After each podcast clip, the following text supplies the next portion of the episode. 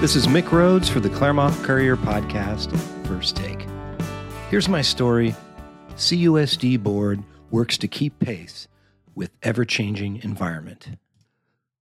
Like most everyone in public education in the United States, the last 22 months have been a trying time for newly minted Claremont Unified School District President Steven Llanusa. The board has been dealing with the COVID crisis over the two years with as much flexibility as can be expected in a situation that is constantly changing. Much has been written in recent weeks about the absolute gut punch the Omicron variant related surge has delivered to students, administrators, staff, and teachers across the United States.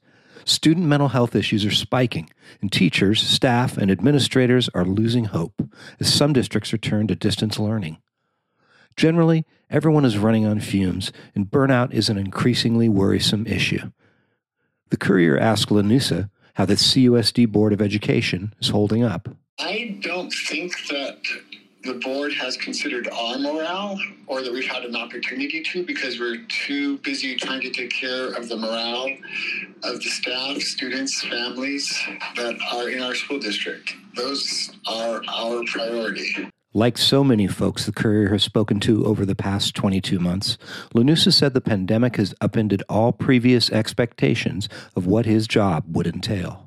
I never envisioned education having to take place in a situation like this, although I do envision education taking place after a time like this. At this point, we're knowing that the after is coming, but we are too busy planning for the during to give it much thought. We're trying to marshal resources to cover classes on a day to day basis. Both CUSD Superintendent Jeff Wilson and Assistant Superintendent Human Resources Kevin Ward have told the Courier over the past two weeks the ability to put teachers in classrooms to cover for COVID affected colleagues is a top concern when determining whether or not schools are able to remain open for in person instruction. Llanusa concurred. That, that's the truth. We as a district are struggling to make sure that every class has an adult teacher in it. If that means principals take over classes or people in the district office travel to schools to take over classes, we are working as we can to make sure no student's education is harmed or is harmed as little as possible. Llanusa was hopeful CUSD staff and teachers used the recent three day Martin Luther King Jr. holiday weekend to get some much needed rest. I hope that our district personnel are getting a chance to recharge their batteries because they've been not only covering classes, but once students have gone home and then they've gone back to their offices to do their regular jobs. In a text message, Llanusa also singled out teachers, whom he said, quote, have also been going above and beyond to keep the schools open by subbing during their prep periods at secondary schools and taking extra students at the elementary schools when colleagues are out sick. Unquote. Perhaps the biggest non COVID news out of the school board is, like the recent Claremont City Council action, in which the body switched from at large to district elections, the CUSD Board of Education is in the final stages of implementing an item approved way back on December 20th, 2018, to transition to by trustee area elections, beginning with this November's election.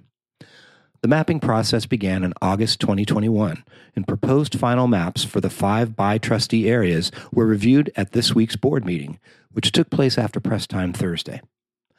If no alterations were requested, a final approval vote will take place at the board's February 3rd meeting. If changes are required, the measure will be considered at its February 17 assembly. Llanusa said, Our priority is to make sure that every elementary school has at least two board members representing it. Claremont's seven elementary schools all have attendance area maps. Those maps indicate the school a child is to attend based on where their home is located on the map and will not be affected by this board action. The intent with the new trustee area maps, Llanusa said, is to split these attendance areas substantially between board members in order to maximize representation. For example, elementary school may have two or three board members in its attendance boundary so that the areas are created such that they overlap different attendance boundaries. The goal is to avoid a situation in which one school has just one board member, Llanusa said, so that each of CUSD's 10 schools, quote, knows the board cares about them, unquote. It's been a challenge. It has, because I think it's a different outlook than the demographers have had from other districts. We're being very conscientious that even though we will no longer be elected at large, we care at large. The district's three secondary schools, El Roble Intermediate, Claremont High, and San Antonio High, will not be included on the by trustee area maps because they are district wide facilities and do not have attendance boundaries. Each member of the board will represent them equally. In other news, the board began meeting in person again in September 2021 after more than a year of virtual quorums. A couple of months later, back when the virus appeared to be in retreat, the public was invited back into the boardroom to participate in person with COVID masking protocols, and the Zoom option continued. Thus far, the Omicron variant related COVID surge hasn't altered that plan. The five board members' seats and audience seating are arranged for social distancing, Llanusa said. There was a resolution on this week's meeting agenda put forth by CUSD Superintendent Wilson to, quote, adopt resolution number 09 2022, continuing Board of Education authority to hold virtual meetings pursuant to AB 361 for the period January through February 2022, unquote. But Llanusa was doubtful it would be adopted. I mean, why would we go virtual when our own teachers don't? There's a consensus among the five members that we're doing what we can to support the teachers. Other action the board has taken since September includes several discussions about the proposed sale of the former La Puerta school property and its impact on CUSD. The body has also examined the District Advisory Committee on Racial Equity's recommendations to the board regarding CHS's school resource officer.